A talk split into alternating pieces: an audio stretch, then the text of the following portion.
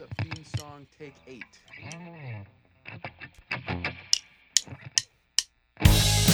Answering the difficult and critical questions youth may face that relate to Mormon culture and teachings. This is the Rise Up Podcast, produced by Fair Mormon.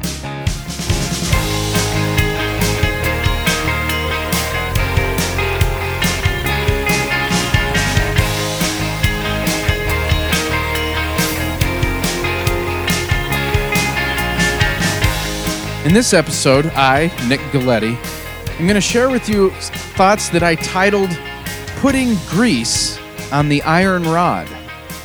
I'm going to let you figure out what that means. Prophets teach the importance of keeping the commandments and following the example set by Jesus Christ. These same prophets teach the importance of following the Spirit as our guide and doing just that. Then I read stories like the one in 1st Nephi, where Nephi is commanded to kill King Laban. Clearly, a directive that's not in line with the commandments as he understood them, and even as we understand them.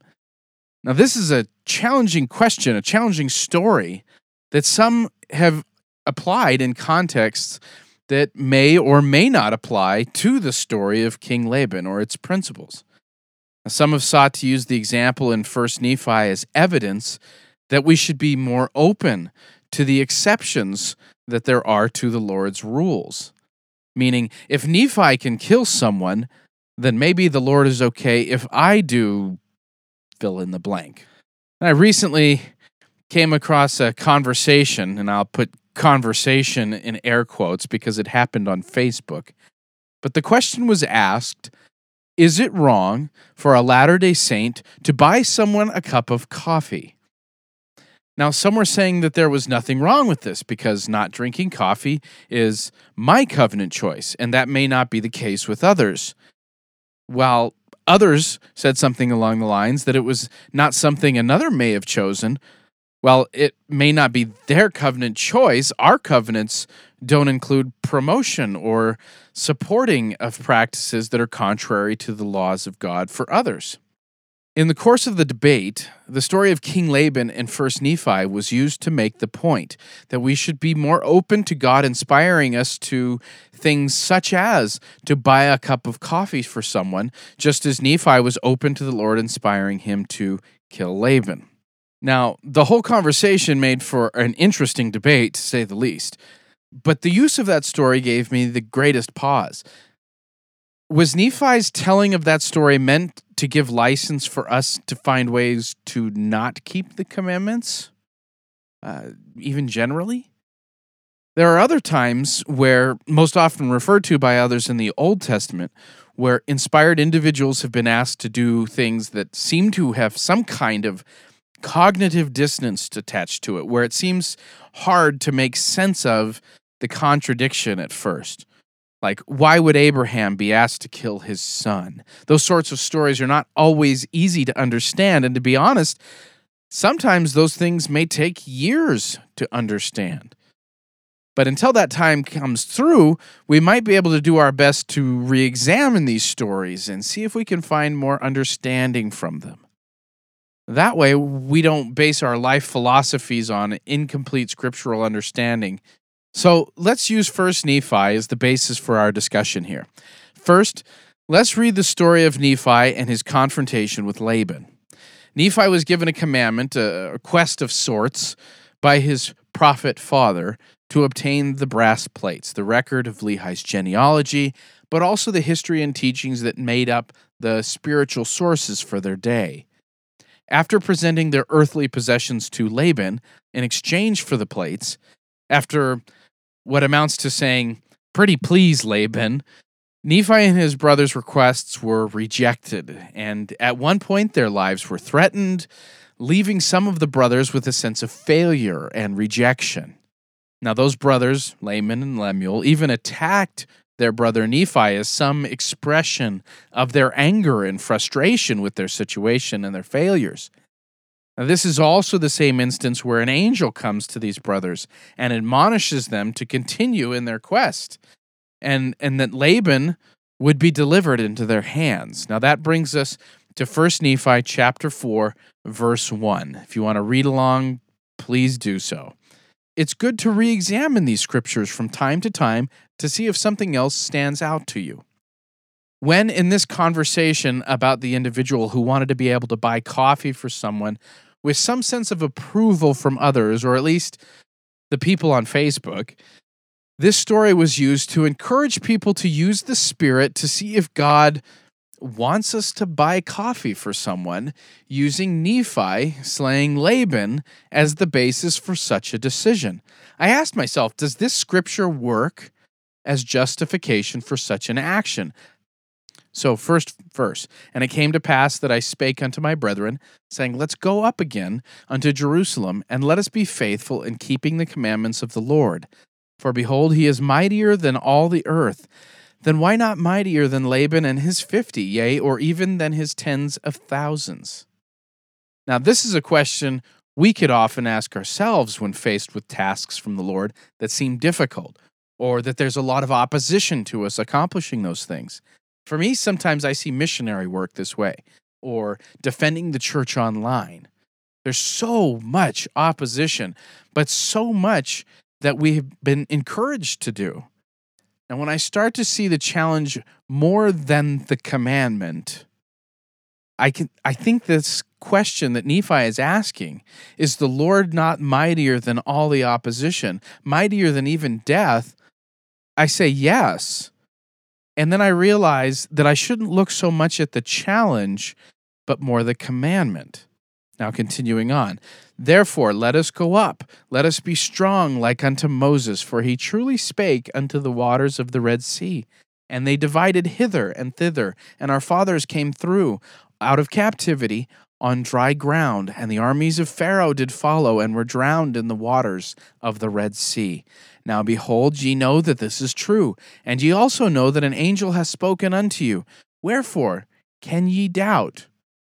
Let us go up. The Lord is able to deliver us, even as our fathers, and to destroy Laban, even as the Egyptians. Nephi is a master at using the scriptures to give him strength and direction. The Spirit had guided him, angels had guided him, but he still also drew strength from the scriptures, the story of Moses. One of the ways this is possible is that he studied them enough that they were on his mind. People that tend to play sports use a lot of sports metaphors when they teach. People who watch a lot of movies will reference a movie scene or a line in a movie because these are things that they're most familiar with. Nephi was familiar with the scriptures, with the story of, of Moses. But he also recognizes that the miracles that happen to others can have application in his circumstances as well. In Nephi's culture in Jerusalem, in Israelite culture, Moses was a most important figure. But here is Nephi thinking if the Lord can deliver Moses, when given a task from the Lord, then the Lord can help me as well. And that kind of reminds me of Moroni chapter 7, where Moroni asks the questions Wherefore, my beloved brethren, have miracles ceased because Christ hath ascended into heaven? And hath sat down on the right uh, hand of God to claim of the Father his rights of mercy, which he hath upon the children of men? For he hath answered the ends of the law, and he claimeth all those who have faith in him. And they who have faith in him will cleave unto every good thing. Wherefore he advocateth the cause of the children of men, and he dwelleth eternally in the heavens. And because he hath done this, my beloved brethren, have miracles ceased? Behold, I say unto you, Nay, neither have angels ceased to minister unto the children of men.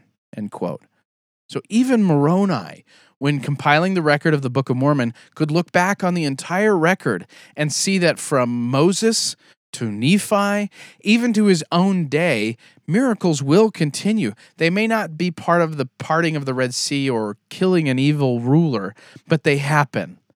Moroni puts this in a few verses later to further clarify. Quote, and Christ has said, If ye will have faith in me, ye shall have power to do whatsoever thing is expedient in me. End quote. Now, Nephi knew that. If we are to understand Nephi's next choices, we need to put ourselves in the same mindset.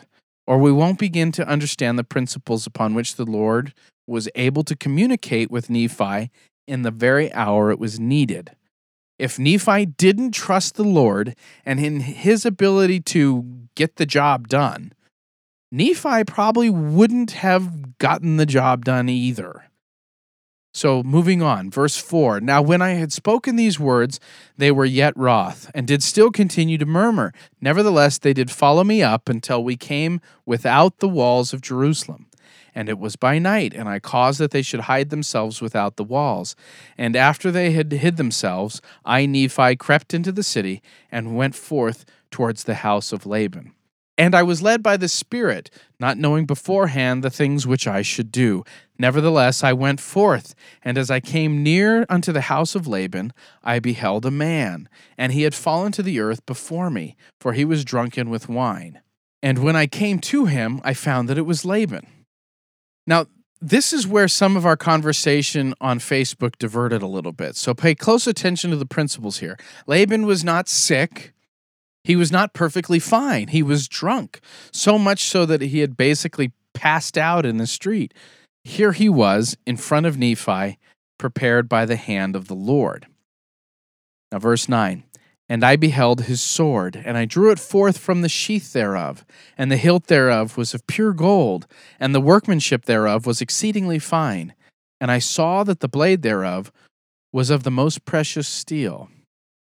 Now, I've read this passage a few times, but this time it made me wonder why, of all the things that a person could do upon finding a drunk person passed out in front of them, would Nephi grab the sword and kind of admire its workmanship? I mean, what why record this as being a an impressive weapon? I still don't have an answer on that, but I hope to be able to find that out in one of my studies at some point. I just thought that was kind of interesting.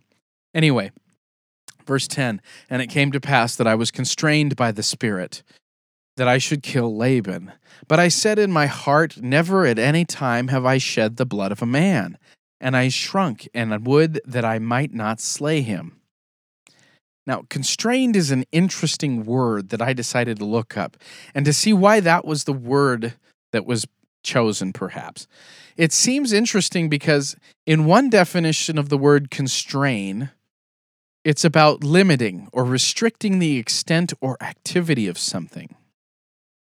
To another definition, it's to compel or force someone forward a particular in, in, a, in a particular course of action.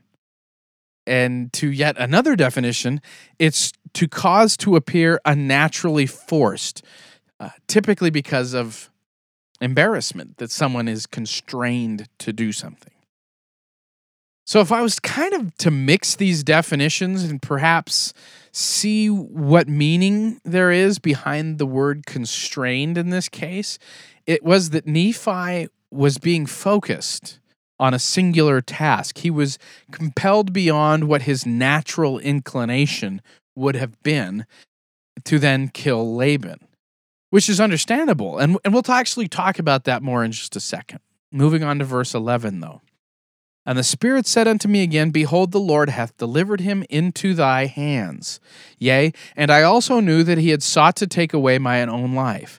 Yea, and he would not hearken unto the commandments of the Lord. And he also had taken away our property. In this situation, the Spirit began to work not just on Nephi's heart, because his heart was shrinking from the task, to his own words. Again, understandably. But the Spirit also works with the mind. That's the key here, a really big key, actually. Nephi didn't just go with his first gut reaction, neither did the Spirit. There was reason, there was something else that Nephi needed to know in order for him to be able to make the choice correctly. That was if he didn't kill Laban, Laban would likely have killed him and already tried previously. Then the next couple of verses go on to further explain how the Spirit spoke to Nephi's mind. Verse 12 And it came to pass that the Spirit said unto me again, Slay him, for the Lord hath delivered him into thy hands.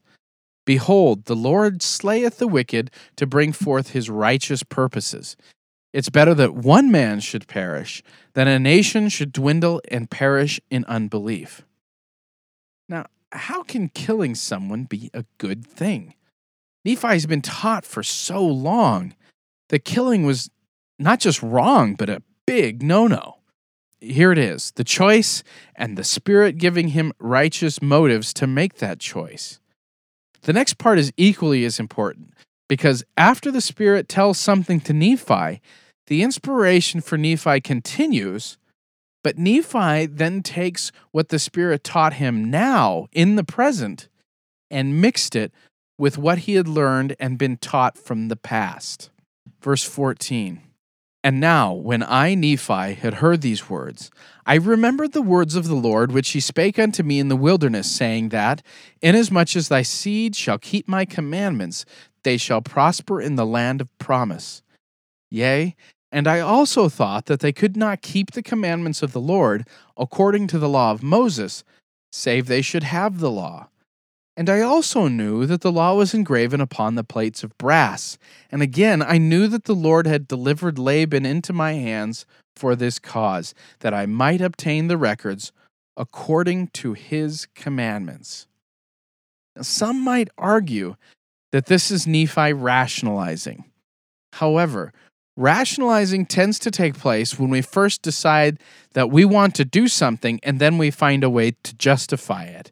Nephi didn't want to do this. He had to be constrained by the Spirit. The Spirit and angels had to come and give him additional reason and strength to move forward. This story shows the wrestle that even the greatest of the prophets had to go through. We find in the scriptures that they that other prophets encountered this in their lives. Prophets have to make tough decisions all the time. Decisions that don't seem to fit with secular understanding or preconceived understandings of even the scriptures that we hear. So so I, these arguments that we often hear in the media and from people that we're around at school and work that this just confuses that message even more and makes it that much harder. But in our own lives, we have been given commandments, standards, tasks to work towards, and the Lord will provide a way for each of us to accomplish them. In some of those cases, the way that the Lord will accomplish those things is with our help and with our best efforts. But like Nephi, we will be inspired. We will know what we're supposed to do as we trust in the Lord. Additionally, we might find that the Spirit will guide us using a mix of new information, scriptural information, and the teachings of the prophets.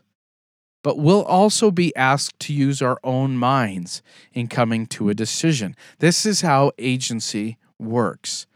God doesn't want puppets, He wants prophets. He wants us to learn and come to make choices based on revelation. And those choices become our tutor as much as the Spirit does. Now, Nephi goes on to finish Therefore, I did obey the voice of the Spirit and took Laban by the hair of the head, and I smote off his head with his own sword. I want to play a quote from Jeffrey R. Holland from back when he was president of BYU. He talked about obedience, the importance of following the will of the Father in all things. And he talked about it using the challenges that we face in, in our daily lives, using this story from 1 Nephi 3 and 4, chapters 3 and 4. Now, I wanted to give this story from 1 Nephi more understanding before we bring it back to our original premise with the whole coffee thing. I promise it will work and it'll make sense. But remember, we are using this story as an example of how you can apply the scriptures in your own life with your own challenges, and especially those challenges where there seems to be so much opposition. Obedience is the first law of heaven. And in case you haven't noticed, some of these commandments are not easy and we frequently may seem to be in for much more than we bargained for. At least if we're truly serious about becoming a saint, I think we will find that this is indeed the case. Now, let me use an example from what is often considered by many, our foes and sometimes our friends, as one of the most unsavory moments in the entire Book of Mormon. I choose it precisely because there is so much in it that has given offense to many. It's a pretty bitter cup all the way around. I speak of Nephi's obligation to slay Laban in order to preserve a record, save a people, and ultimately lead to the restoration of the gospel in the dispensation of the fullness of times. How much is hanging in the balance as Nephi stands over the drunken and adversarial Laban, I cannot say, but it is a very great deal indeed. The only problem is that we know this, but Nephi doesn't. And regardless of how much is at stake, how can he do this thing? He's a good person, perhaps even a well educated person.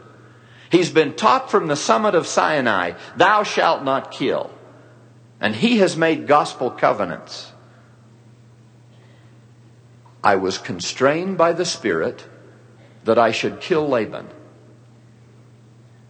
But I shrunk and would that I might not slay him.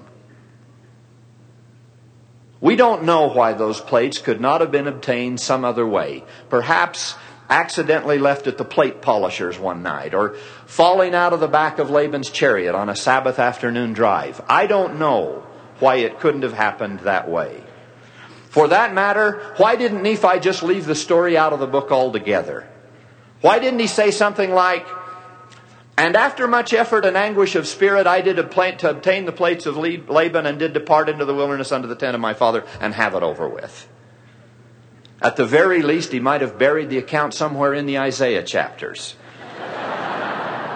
thus guaranteeing that they would be undiscovered to this day.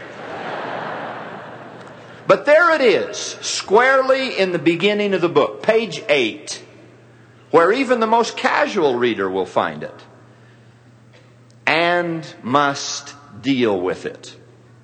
It is not intended that either Nephi or we be spared the struggle of this account. I believe that story was placed in the very opening verses of a 530 plus page book and then told in painfully specific detail in order to focus every reader of that record on the absolutely fundamental gospel issue of obedience and submission to the communicated will of the Lord. If Nephi cannot yield to this terribly painful command, if he cannot bring himself to obey, then it is entirely probable that he can never succeed or survive in the tasks that lie just ahead. I will go and do the things which the Lord hath commanded.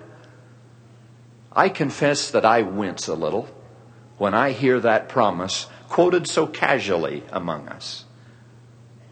Jesus knew what it meant to say that. And now Nephi does. And so will a host of others before it is over. That vow took Christ to the cross. And it remains at the heart of every Christian covenant.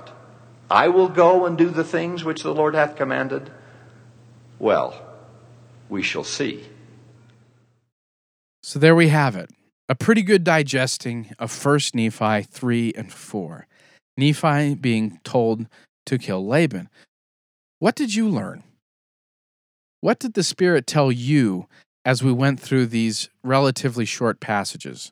Remember that, like Nephi, you have to be open to what the Spirit tells you. And you need to take what you are feeling and correlate that or put it together with what you already know from the scriptures and what you have heard from the prophets and apostles. So, what then of our original premise, that question of should Mormons buy coffee for someone? And is the story of Nephi killing Laban an accurate explanation or justification for someone doing so? What did the Spirit tell you? What do you know from reading the scriptures? What have the prophets taught? Well, for me, should such an opportunity arise to buy coffee for someone, my first reaction was to say no, but that it would be best if I made that clear before going out and ordering the food, and certainly not when the check came and said, Oh, by the way, yeah, I said I was going to buy you breakfast, but not that part. So uh, I, I actually felt that the decision to not buy them coffee could also be turned into a positive. If you say in advance, Hey, I, I, I want to take you out for breakfast, but I, I just want you to know I don't, I'm not buying coffee and the reason I do that is because, and explain to them the word of wisdom, this becomes a missionary moment. And of course, you tell them why you don't partake in those things. And, and you also, to a certain extent, tell them that you've made a promise to not encourage others to do the same. But the only way that this works is if it's done in a spirit of love, not boasting or condemnation. So I would also explain that while it's their choice to buy their own coffee, it's my choice to not encourage its purchase or consumption, and that you hope that they can respect that. Now, me personally, I wouldn't ask a Hindu person to buy me a beefsteak. It's against their religion. I wouldn't ask a Jewish person to buy me some food that wasn't kosher. I wouldn't ask someone who isn't politically or socially aligned with the outward expressions or messages of a particular company or, or organization to support those organizations so that I could have a free meal. So, why then would the person I take out to breakfast or dinner want me to buy them coffee against my principles and religion? So, after thinking that, though, I wanted to confirm that what I was feeling had some Holy Spirit witness to it. So I tried to address that answer with what may have been taught on the subject from modern day prophets and apostles. When I listen to General Conference, and I've listened to a few, or when I read the church magazines or other books, I don't ever recall reading a passage where a prophet or apostle endorsed buying coffee for a coworker as a way of being a good Latter day Saint. I've never heard someone say that being a Christian means buying things for people, let alone something that's not in line with church teachings on the word of wisdom. But I have heard President Monson say this in the October 2011 General Conference. As we go about living from day to day, it's almost inevitable that our faith will be challenged. We may at times find ourselves surrounded by others and yet standing in the minority, or even standing alone concerning what is acceptable and what is not. Do we have the moral courage to stand firm for our beliefs, even if by so doing we must stand alone? It is essential that we are able to face with courage whatever challenges come our way. What then of courage to live the gospel? To rise up to the standards that we know to be true? Well, in that same talk, President Monson gave this quote In Lehi's vision of the tree of life, found in 1 Nephi chapter 8, Lehi sees among others those who hold to the iron rod until they come forth and partake of the fruit of the tree of life, which we know is representation of the love of God. And then sadly, after they partake of the fruit, some are ashamed because of those in the great and spacious building who represent the pride of the children of man, are pointing fingers at them and scoffing at them, and they fall away into forbidden paths and are lost. What a powerful tool of the adversary is ridicule and mockery. Do we have the courage to stand strong? And firm in the face of such difficult opposition? What do you know? An, another key insight from First Nephi. So, after I came to my conclusion and shared my feelings with this Facebook group, I found that I was being ridiculed, even by those who profess to be members of the church. I wondered why I would be treated that way when all I was doing was sharing my testimony of keeping the commandments, of, of finding ways to turn challenging situations into a positive missionary experience. And then I thought to Lehi's vision of the tree of life. The great and spacious building was filled with individuals who had left the iron rod Some of them were even individuals who had partaken of the fruit of the tree of life, felt mocked for doing so, and left to join that crowd. Were these those same people? These people on Facebook?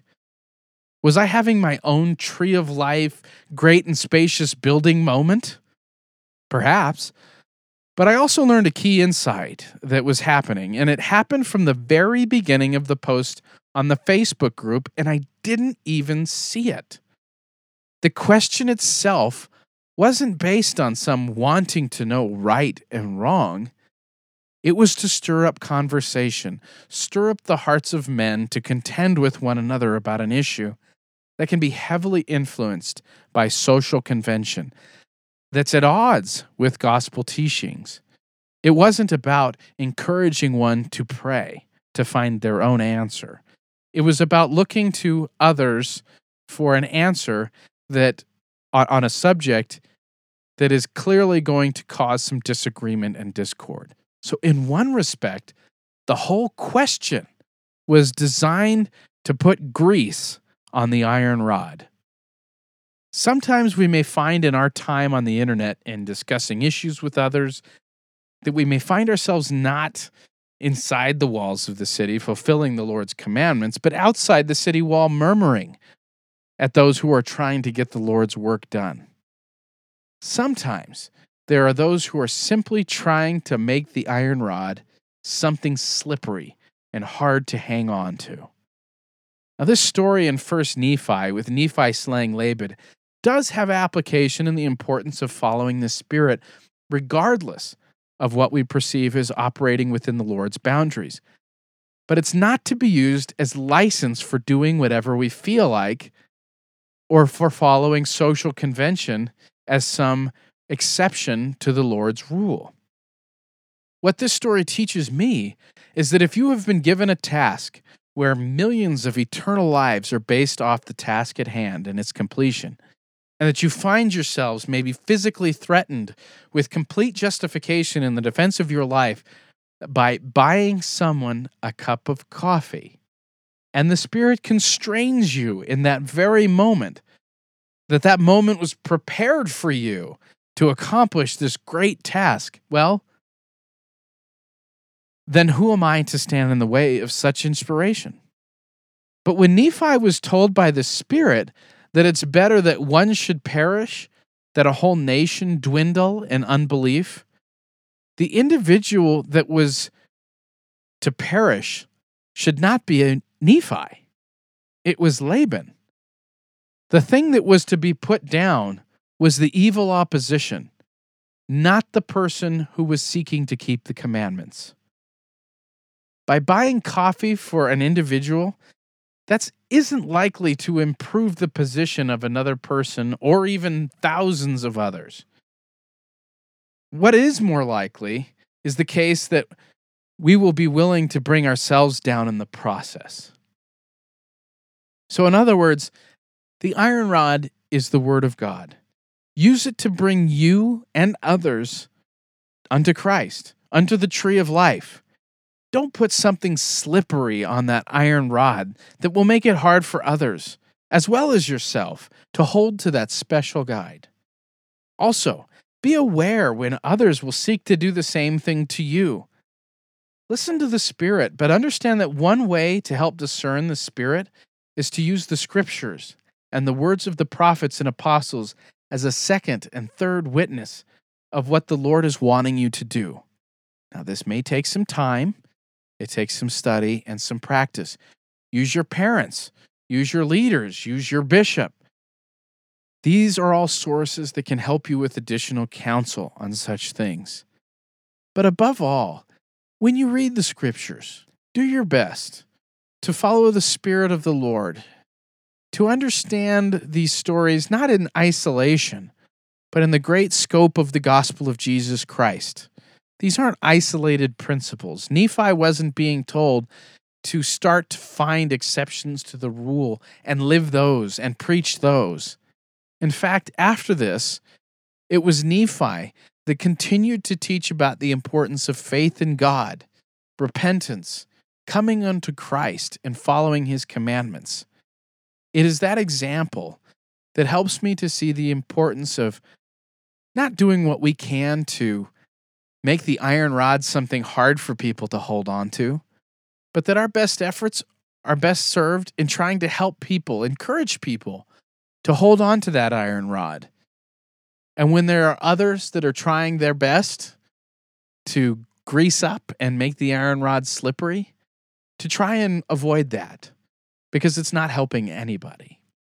It's my belief, it's my testimony that the Spirit is very real, that we are encouraged to follow it, but that the Spirit is also a delivery system that will bring to our remembrance the things which have has been revealed to us previously and the work that we are to do in that moment. More often than not, the rule is the way to go. In very rare situations, there will be an exception to the rule. Nephi was never asked to do anything like this again. It was an exception. It wasn't something that Nephi said, hey, you know what? Remember that time that I killed Laban? I wonder if this is another one of those times or I'm supposed to do something else, follow the exception to the rule. Nephi didn't do that, and we shouldn't either. His example is an example of faithfulness, of trusting in the Lord. And that's an example worth following. Thank you for listening to this episode of Rise Up. This has been a production of Fair Mormon. This and other podcasts are available at fairmormon.org. The opinions expressed in this podcast are not necessarily the views of Fair Mormon or the Church of Jesus Christ of Latter day Saints. Please subscribe to our show in iTunes under the name Mormon Faircast. Questions or comments can be posted at blog.fairmormon.org in conjunction with this episode. Tune in each week for another episode of Rise Up. Thank you for listening.